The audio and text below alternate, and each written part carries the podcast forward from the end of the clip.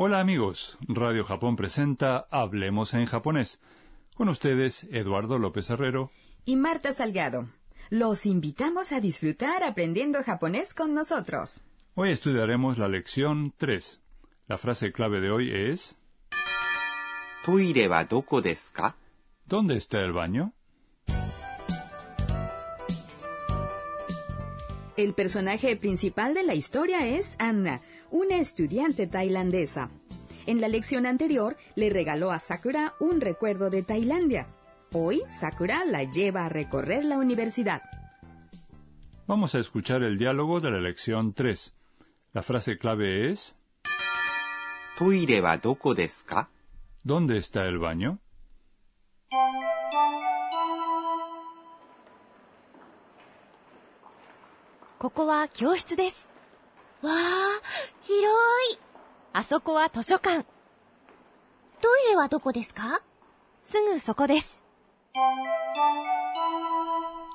Vamos a examinar el diálogo en detalle. Sakura dice, Aquí hay un aula. Koko Es un demostrativo que indica el lugar donde se encuentra el que habla. wa Es la partícula que indica el tema, o sea, el indicador de tema significa aula. Finalmente, des cumple la función de verbo y forma el predicado. En este caso, kyoshitsu des hay un aula es el predicado, ¿no es así? En efecto. A continuación, mirando el aula, Anna dice: ¡Wa hiroi! ¡Oh, qué espaciosa! La exclamación ¡Wa! se utiliza para expresar sorpresa u otra emoción. Hiroi. Es un adjetivo que significa amplio o espacioso. Oye, ¿y cuál es el antónimo de hiroi? Es semai. Estrecho o poco espacioso. Ahora vamos a practicar la pronunciación de estas dos palabras. Hiroi, amplio, y semai, estrecho. Hiroi semai. A continuación, Sakura señala un gran edificio.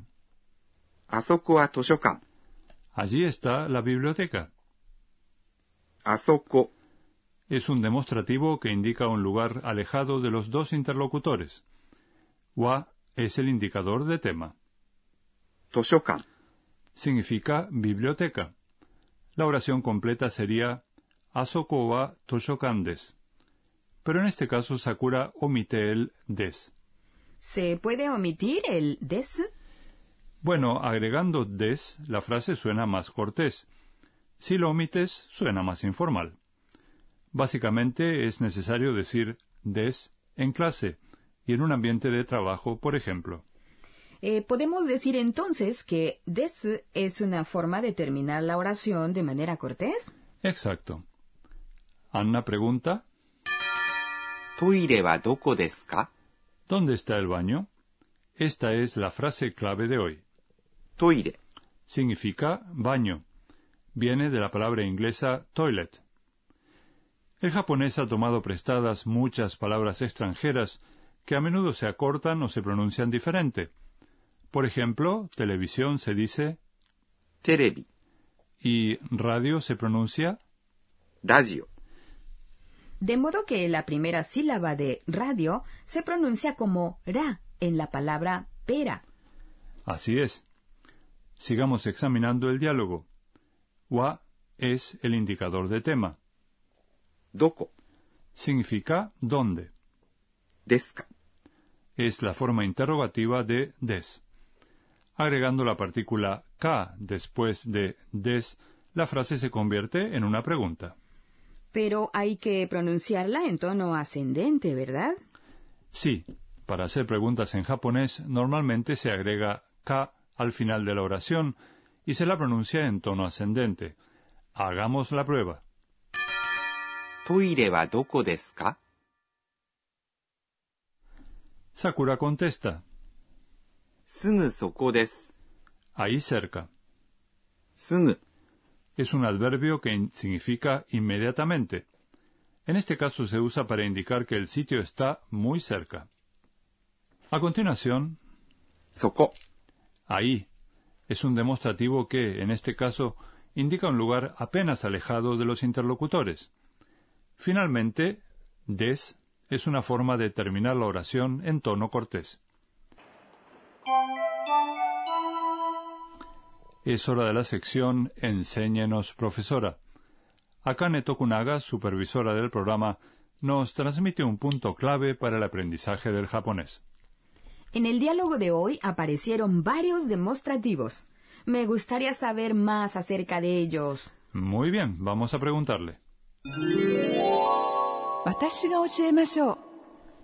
La profesora nos dice que los demostrativos son palabras que se usan para señalar objetos, personas o lugares de los que estamos hablando. También se llaman palabras ko-so-a-do, tomando las primeras sílabas de los demostrativos en los cuatro grupos siguientes. Kore. Esto. Koko. Aquí. Y. Kono. Este o esta, colocado antes de un sustantivo, pertenecen al grupo ko, ya que todas estas palabras comienzan en ko se refieren a objetos, personas o lugares cercanos a quien habla. Sore. Eso. Soko. Ahí. Y. Sono. Ese o esa, colocado antes de un sustantivo, pertenecen al grupo so. Se refieren a objetos, personas o lugares cercanos al interlocutor. Sin embargo, si las dos personas están cerca una de la otra, estas palabras pueden referirse a objetos, personas o lugares apenas alejados de ambas. Are. Aquello. Azoko. Allí. Y. Ano. Aquel, colocado antes de un sustantivo, pertenecen al grupo A. Se refieren a objetos, personas o lugares alejados de los dos interlocutores. Por último, dure ¿Cuál? Doko. ¿Dónde? ¿Y? Dono. ¿Cuál, colocado antes de un sustantivo, pertenecen al grupo do? Para indicar direcciones se dice Por aquí. Sochira. Por ahí. Achira. Por allí. ¿Y? Dochira. ¿Por dónde? Las palabras koso a do son sumamente importantes y se usan muy a menudo en japonés. Hasta aquí la sección Enséñenos, profesora. A continuación, el rincón de las onomatopeyas. Hoy veremos palabras que representan los sonidos que hacen algunos animales al caminar.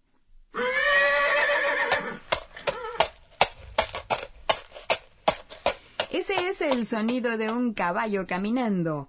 ¿Cómo se dirá en japonés? Paca, paca. O sea que el caballo cuando camina suena como paca, paca. El elefante, un animal mucho más grande, hace este sonido al caminar. Noshi, noshi. ¿Y hay una onomatopeya para un conejo saltando? Pues sí, se dice. Pion, pion. Hoy, en el rincón de las onomatopeyas, aprendimos las palabras paca paca, noshi noshi, pion pion.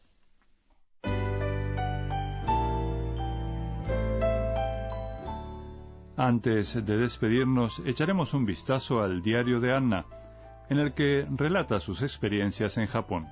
Esto, yo. Cuando le pregunté toire wa doko desu ka? ¿Dónde está el baño? Sakura entendió mi japonés y me contestó. Mm, ahora puedo encontrar cualquier sitio al que quiera ir. ¿Les ha gustado la lección 3? La frase clave de hoy ha sido ¿Toire wa doko desu ka? ¿Dónde está el baño? En el próximo programa, Sakura visitará a Anna en su residencia de estudiantes. No se lo pierdan. Thank you.